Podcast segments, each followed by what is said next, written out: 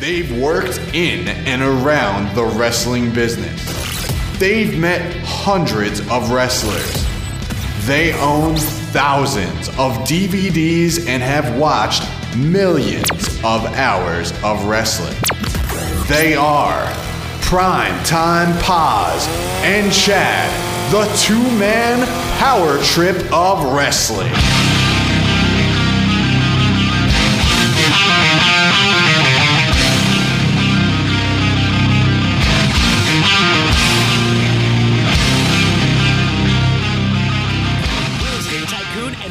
Promoter extraordinaire teams with WWE legends for the charity event of a lifetime. On Saturday, June 13th, join Glenn Kelly, glennkelly.com, and B98.5 at the Aztec Oceanfront Resort in Seaside Heights from noon to 4. This is your chance to meet WWE legends like Olympic gold medalist Kurt Angle, Hacksaw Jim Duggan, Jake the Snake Roberts, Mick Foley, Million Dollar Man Ted DiBiase, and many more. All proceeds for this will go to Eternal Tranquility. For all event info and to sponsor your company, visit glennkelly.com.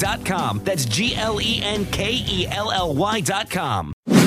Should point out too, I have a website, jjdillon.com, so that's easy to remember, and it's been up for since my autobiography, Wrestlers Like Seagulls, was first published in 2005. Never sold in bookstores. It was the second book that Scott Teal co-authored, and he owns Crowbar Press that publishes it. And Ole was the first one. I was the second one, and it's the only hardbound book that he did. And original printing was 3,000 copies, and last year the completely sold out. And it was all from people just going through the website, or I would take some books to personal appearances, and just it's my life story. And Scott Teal did a phenomenal job of taking my words and putting it in a presentable way to make it a good read. And he's now had it reprinted with a soft cover that is available. And like I say, I just got a couple cases of them, and I'm going to take some books to Wilmington this weekend. And it's amazing that through word of mouth, that people, when they find out I'm going to be appearing somewhere, or you're going to have some of your books with you. So, it's amazing that it's done as well as it's amazing, I guess, that it's done as well as it has, but I think also that it's a great book, because I had the unique perspective of the length of my career of being on the inside for the early territory days and how cable television changed everything, and then went to work for Vince McMahon after I retired. And so it's kind of like a history of wrestling. It's if you were going to teach a college course, you could have that be your textbook for Wrestling 101, and even if you're not a diehard wrestling fan, if the wife, husband buys the book, the wife could pick it up, and it's a feel-good story about a teenage kid in Trenton, New Jersey, that had a dream and had an opportunity to live his dream. And I never ever would have thought that at the end that I would be wearing 2 Hall of Fame rings. That kind of validates, everything that I worked so hard for and was able to accomplish, and especially the Pro Wrestling Hall of Fame, because that's your peers. That's the people that you were in the dressing room with every night, that look at your body of work. And I think the WWE Hall of Fame certainly gets more recognition. It's more widely known, but I don't know what the process is for the selection, but I do know for the Pro Wrestling Hall of Fame that there is a set procedure that's laid out on their website, and to have the people that you work with recognize you for what you accomplish is, I don't care what you do in life, that's the greatest feeling in the world. Yeah, the book is absolutely phenomenal. I read it in its original form when it was first released, a good 10 years ago already, which is kind of hard to believe. And we will cover all your plugs again at the end, because it was very well said, and it couldn't have been put together any better had we scripted that. That's a fantastic sell on your site, which is a absolute walk down J.J. Dillon memory lane. It is so cool how you formatted it, and you go step by step by step with pictures, and it's absolutely fantastic. But you're just going to transition to this earlier, and you touched on it anyway, but in 1989, you moved on to working for Vince and the WWF, And at the same time, you had mentioned it as well earlier, Arn and Tully had moved on to the WWF. A little bit later, about 2 years later, Flair came in, but then Arn and Tully were gone. Was there ever any talk of you being an on-screen character and possibly having the Horsemen in some incarnation at some point? Because I do believe, I could be wrong, but there was talk of maybe Flair coming in before he did in 1991. Do you think the Horsemen ever could have had a place on WWF TV? Well, the answer to that question is yes, and would it ever happen? The answer to that question is no. And the reason being that Vince always, well, first of all, Vince used to take the raw talent and create a persona as a business decision where he would own the rights to the name and the likeness for all the purposes of licensing, merchandising, and what have you, which was a very smart thing to do. In other words, Steve Austin had been Steve Austin before, but really it was Stone Cold, and that's what Vince owned the rights to. The Road Warriors. You could say, well, geez, the Road Warriors could have, but he created Demolition. And what was Demolition? Demolition was Vince's version of the Road Warriors. And Vince had this thing, whether it was never really openly talked about, but unless it was Vince's creation or created from within his own company, it wasn't something that appealed to him. He would rather create something similar to something else. You could say that the Rockers really were, you know, the Rock and Roll Express. You know, there's a bunch of examples. So there was never any. When I was hired, it was made clear that day that I was offered a job that he was hiring me because of my creative input that I could offer.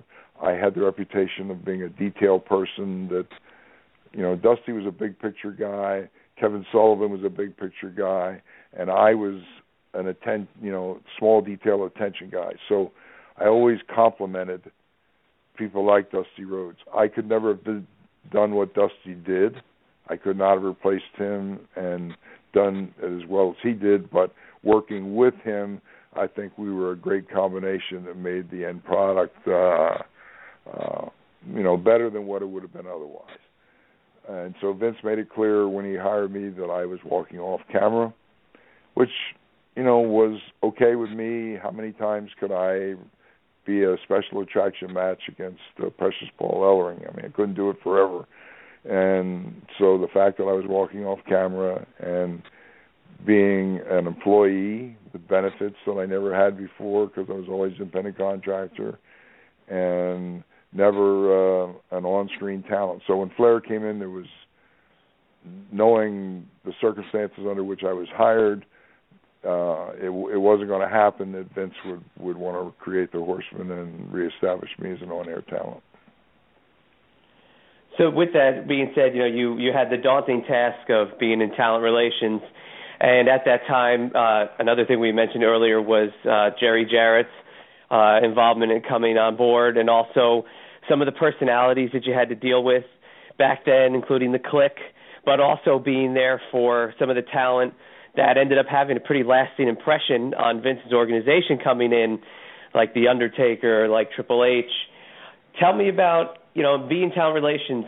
What were some of the best parts? Was there anything that really bugged you in being talent relations for Vince and having groups like the clique run amok? Just could you kind of cover that, if you don't mind?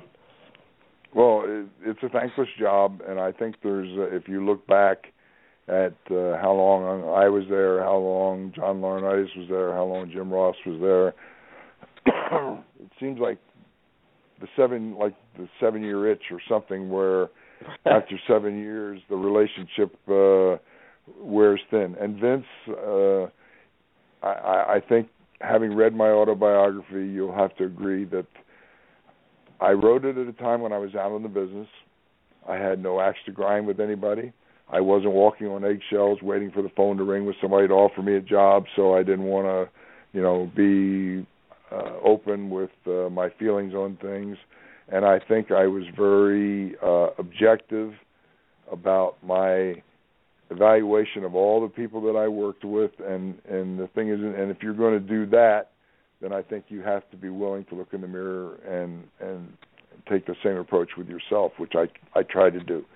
I think I was very open about where I thought my strengths were, where I thought my weaknesses were, and I had worked all these regional territories on a much smaller scale. And when I go to the WWF, they're a big company where if I wore 10 hats before, they now have 10 people that are doing what I did before on a full-time basis that are, you know, very successful in that aspect of the business. Not all wrestling people, and not even necessarily wrestling fans. And Vince's only demand was, you don't have to be a wrestling fan, but you've got to watch the wrestling product. I want you to be aware of what we're doing, at least be informed. And Vince is a workaholic. He's a 24/7 guy. He doesn't believe in taking vacations. And he would bring guys back from vacation to fire them. And to me, I think I think it's healthy every now and then, which is why people take vacations, to get a break from whatever you're doing, to get away and to get away from some of the pressure. And I think when you come back, you can come back with a different perspective, a fresh perspective, and it can be beneficial. Vince didn't see that. Vince is just, and the other side of it is, and I think I was very honest in I wrote a whole chapter. I think I, whatever criticisms, a lot of it was personal with Vince that I talk about.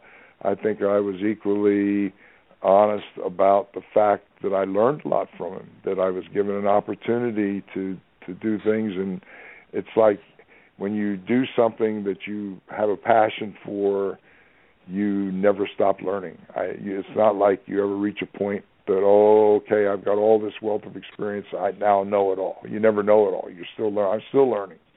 And so the time that I was there with Vince, I did learn a lot. And you know, we went our separate ways, and I went to Atlanta. I didn't have a job when I left. Ended up in Atlanta, never met Eric Bischoff before, and realized when I first got there, you know, he was somebody who really didn't understand the wrestling business, though I certainly wasn't going to express it in those blunt terms to him. I mean, all he wanted to talk about was, you know, how much longer can Vince last? You know, like he was obsessed thinking that he was going to put him out of business, and I didn't want to tell him that here's a company that's like, you know, third generation at that point, and that's all they do. This is their life. They understand how to run the wrestling business. Wrestling is simple.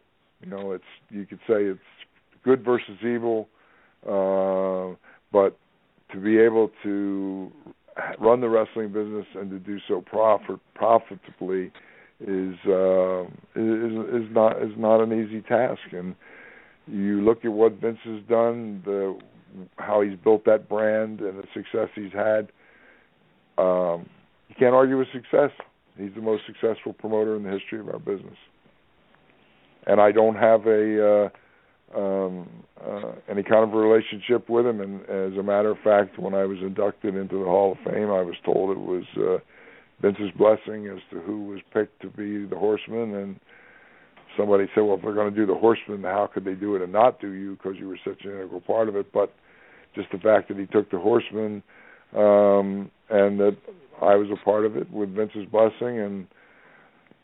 But Vince has had a track record. I mean, it's going back to Bret Hart, who, you know, spit in his face at ringside and punched him backstage. So if you were in Vegas taking odds on what do you think the chances are that Vince McMahon and Bret Hart would ever have any kind of business relationship again, I think the odds would have been phenomenal. But Vince, if he sees a potential business-wise, he has the ability to put his personal feelings aside or whatever he feels, and I guess you never really know what he feels, and you end up in a relationship, and it's good for both parties.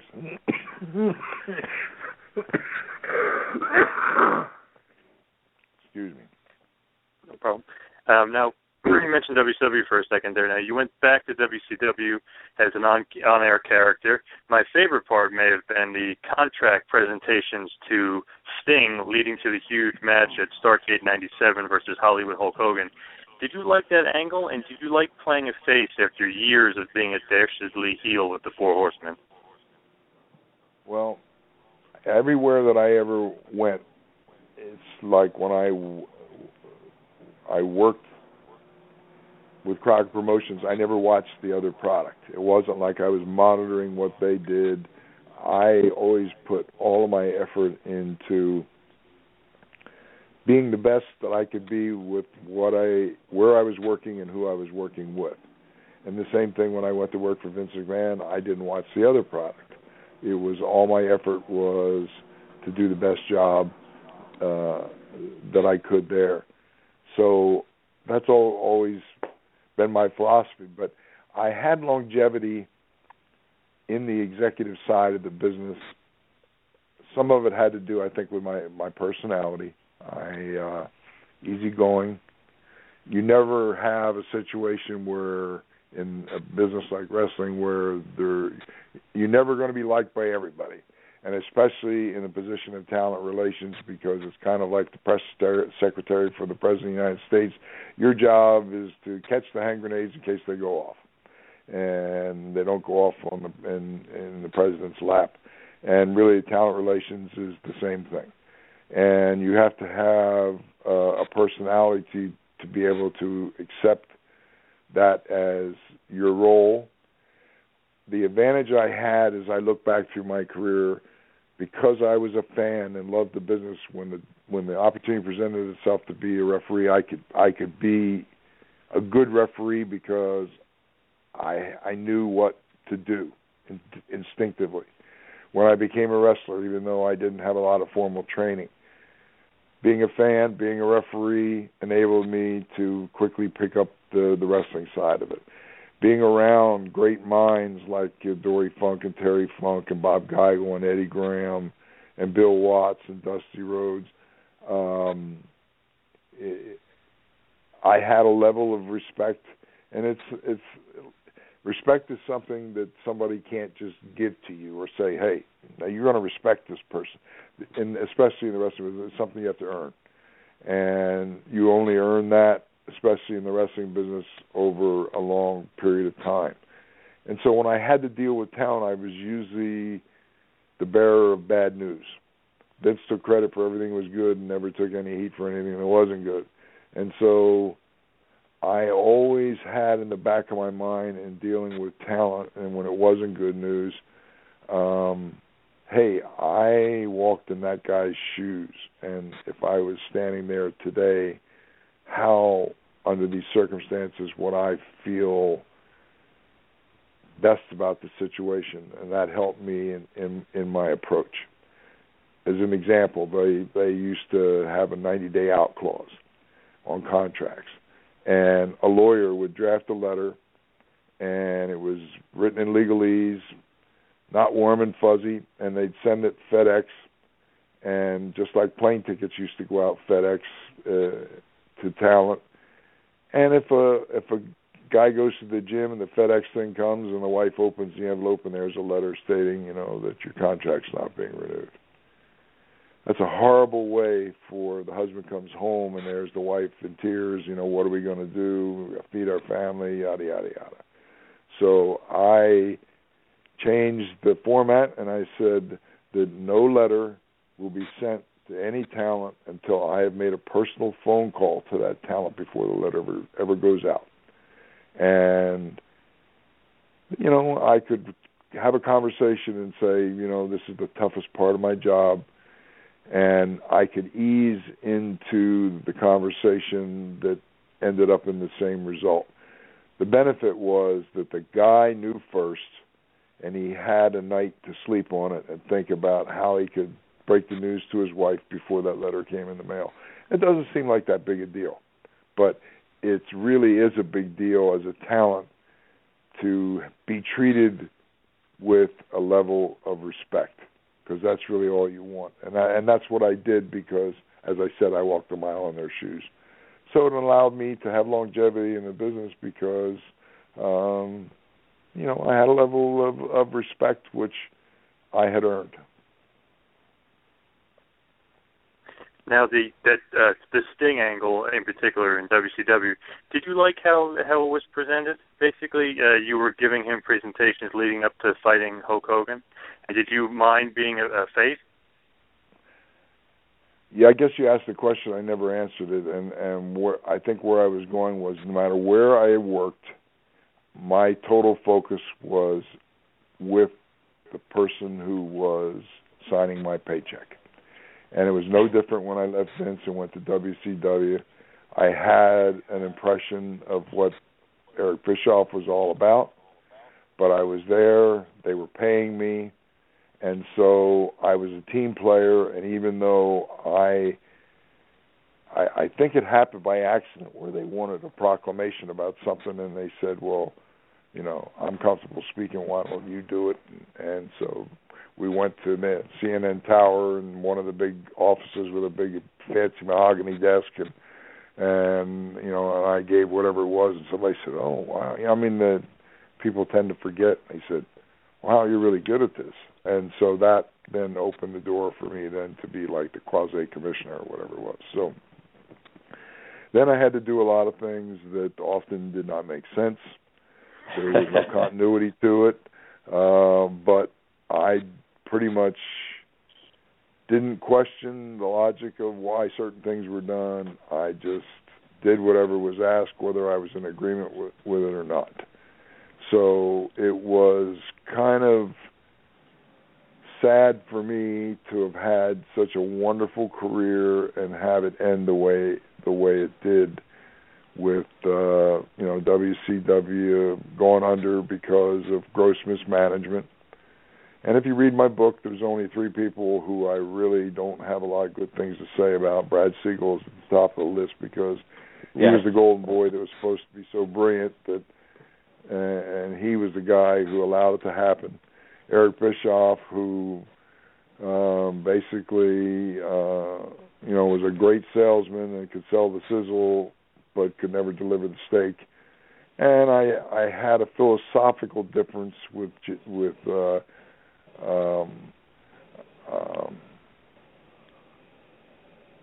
third guy. I'm terrible with names.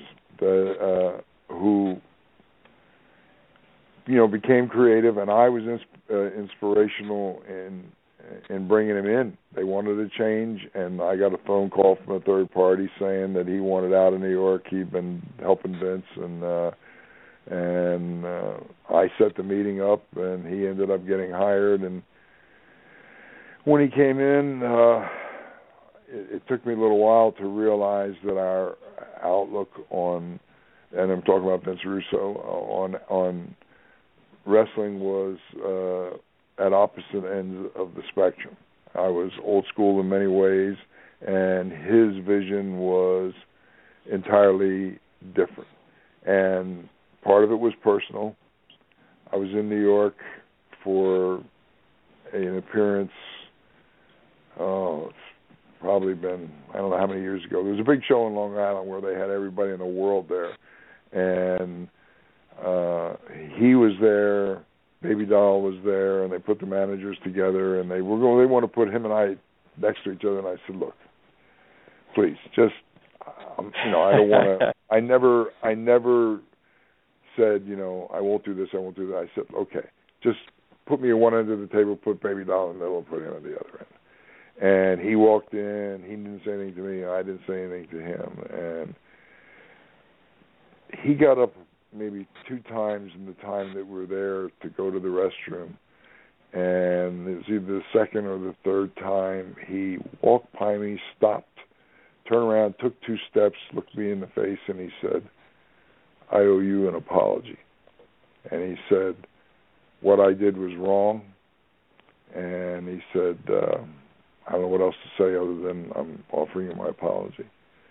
And I said, well, you know, I don't believe in you know, holding grudges. And I said, it takes a man to say, hey, what I did was wrong, or, you know, and, you know, to apologize.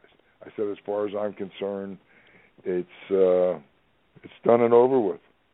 And he said, when he wrote a book, he said, I will set the record straight. And I understood that later on he did write a book. And in there referenced that exchange that happened in Long Island where he did offer an apology.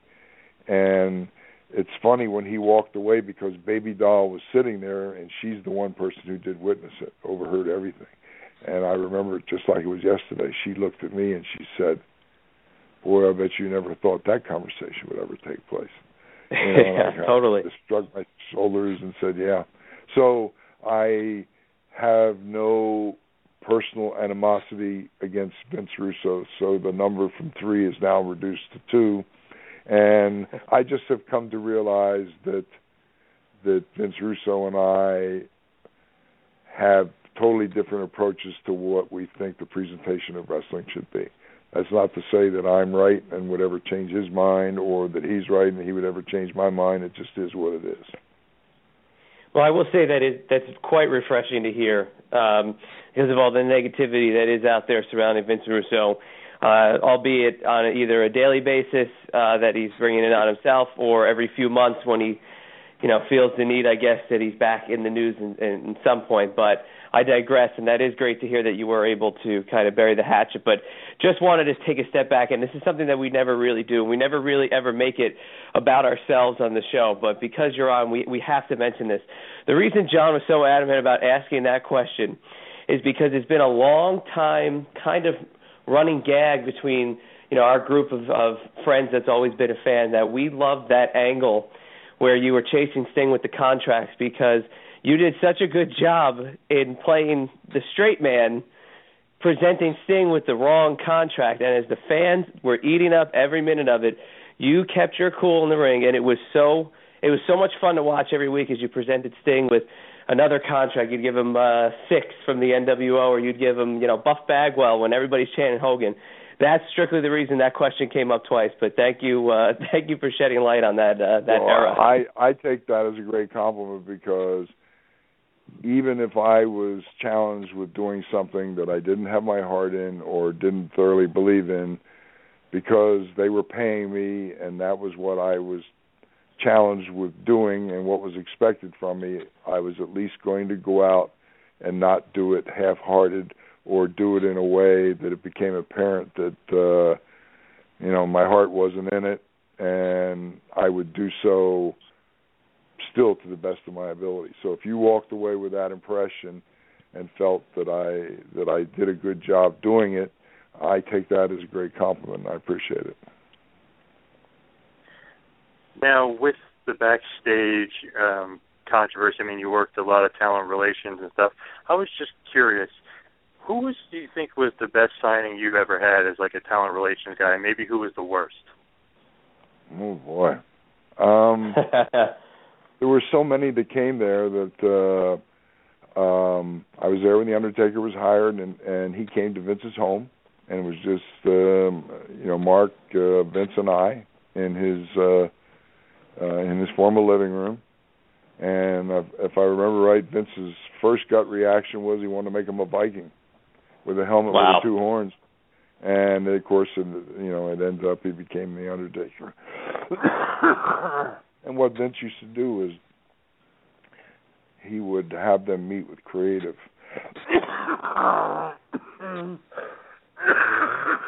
Whoa, excuse me. He would have a department who would take someone and present potential ideas for, just to kind of give Vince something to think about. And Vince used to like to talk to people and find out their backgrounds, and oftentimes he would take something in their legitimate background, and that would be an important part of the persona that was created. Big Boss Man is a perfect example. He was a guard in a prison. And so that ended up being what the Big Boss Man was, because it was a chapter of real life. So I was there when The Undertaker was hired. I was there when Triple H was hired. Triple H met at the office. And I'm trying to think. There were a bunch of others.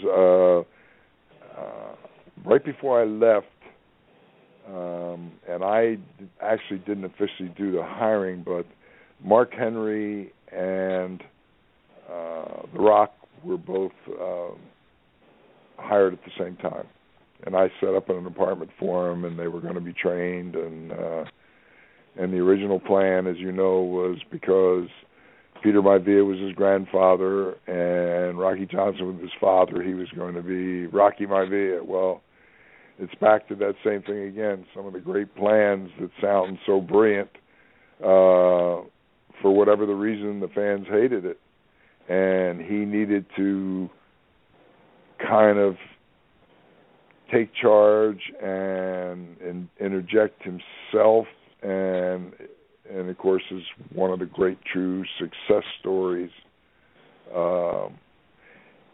And I knew The Rock from when I was wrestling in Florida, and Rocky Johnson was there at the same time, and his son would used to go to the towns with him in summer when school was out. And he would go into the ring before the doors open, and he'd roll around in the ring. And one of the other kids was there too. And I mean, I remember his nickname was Dewey.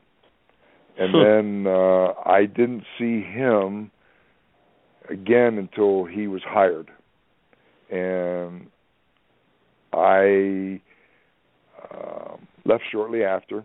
And then I was in 96, and then I didn't see him the next time until 2012 in Miami when he was in the main event. We were inducted in the Hall of Fame. I was really looking forward to seeing him. And a golf cart went by backstage, and as it went by, I yelled, "Hey, Dewey," and the brakes slammed on, and he got off. He wasn't driving, and he turned around and saw that it was me and came over and gave me the biggest hug in the world. And I asked him if I could have a picture taken with him before the day was out, because, you know, and he said, by all means. So a couple pictures were taken, both of which are on my website, one of which he's holding up the four fingers of the Horseman. And then I got copies made, and I didn't see him until I guess it was almost 2 years, at least a year, if not 2 years later, probably a year later at least. And he was at a Raw in Philly right before a pay-per-view. And I live about an hour drive from Philly. So I went down and I talked to Arn, who was a producer backstage, and I said, I want to come down. I'd like to have, I know TV is crazy, but I said if I could just have a minute with him, I'd like to get him to sign the picture that I had taken with him and, you know, put on my wall at home. So I went down there, and then when I got there, Arn said, he's down at ringside with Vince. And then Arn came back, and he said, he's on his way back. He said, now would be a great time to grab him. And as he came by, and I said, Rock, how are you? And he came over and said hello, and I said, I brought the picture that we had taken, and I was wondering if you would sign it for me. So he said, let's do it right now. So we went over, and actually I had programs from that WrestleMania. And he signed the picture, wrote a very nice personal message on there. My twins were at WrestleMania. He signed two programs personalized to the twins, to my son and daughter, with a nice message. And he told me, he said, when I first got up there, he said, I was so unhappy. And he said, I remember calling you and saying, please make some phone calls and find a way to get me out of here. He said, I'm not used to having no money in my pocket. This is all so new to me. And he said, you told me that, look, give it a chance, be patient. He said, you have an unbelievable future ahead of you. And he said, the problem of having no money in your pocket, give me a day, I'll get that fixed. And so I went and got a check and got some cash, saw him, and put some money in his pocket. And just having some money in his pocket made him feel, okay, it's like, for whatever the reason. And I had completely forgot that story. And that was part of that conversation of what stuck in his mind. So that's just a small indication of what the role of talent relations is, and sometimes you do things that don't seem all that important at the moment that are with superstars like Dwayne Johnson. That's what he remembered and stuck in his mind and made a point of telling me so. Yeah, that's a phenomenal story. And JJ, and here's a guy who is a mega star in the movies and comes back and is a star in the wrestling business. A lot of people don't understand. There's a lot of locker room resentment because he comes back and gets the big payday. The reason he gets the big payday is because he draws money, and that the business has always been that way. And he doesn't have to do that. He comes back because he has not forgotten his roots. And it's a way of, in my eyes, showing respect for his heritage going back to his father and his grandfather. Yeah, that's a phenomenal story, and it just shows you the impression that you make on anybody, whether it is one of the biggest stars in the business, or I'm sure that there's a lot of guys that you haven't seen for many years that could say some great things about you as well. And I personally want to thank you from the bottom of my heart for coming on with us tonight. And we're going to wrap now, but this was so far beyond my wildest expectations. And we're going to plug your website again, please, and plug your book, and let us know any events that you have coming up that we can find you at. Yeah, I appreciate it. Like I say, I'm going to Wilmington this weekend, and then there's a local promotion here, First State Championship Wrestling, that I don't usually get involved with that much locally, but I did one of their shows, and I'm going back, I think, March 21st. And then I kind of got my start in Pittsburgh. My first singles match in the business was a TV match in Pittsburgh against Killer Kowalski, and I'm very proud of the fact that I could say my first singles opponent was Killer Kowalski, and the final match that I had was for Lord Zoltan, Ken Jugan, who ran a benefit show for the School for the Deaf there. He has two children that are deaf, and I drove to Pittsburgh, and my last match was a six-man match with Dominic DiNucci on the other side, and my son made the road trip with me out to Pittsburgh and got a chance to watch my last match. So I have... Vince used one of his favorite things was, well, if you had a magic wand. And I just look back over my career, and I feel so fortunate that I was in the business at a time that I was, what I call the glory years of the business. The book enabled me to thank personally all the names of all the people who guided me and helped me along the way. And a lot of it is just there's guys that with talent that get help that just never have the sheer luck of being in the right place at the right time, like the Horsemen. And I've even had that. And to have had two Hall of Fame rings bestowed upon me, I'm just the luckiest guy in the face of the world. And I never conclude an interview without saying that my success was not because of my great talent. The success that I enjoyed is because of the wrestling fans, who are the greatest fans in the world, bar none. They supported me. They supported the Horsemen. They supported professional wrestling right from the very beginning. And I never forsake an opportunity, no matter where they are in the world, to say thank you to the fans for everything that they gave me. And all the fans can go to jjdillon.com, and the book is Wrestlers Are Like Seagulls, From McMahon to McMahon, and all the information about the book is there.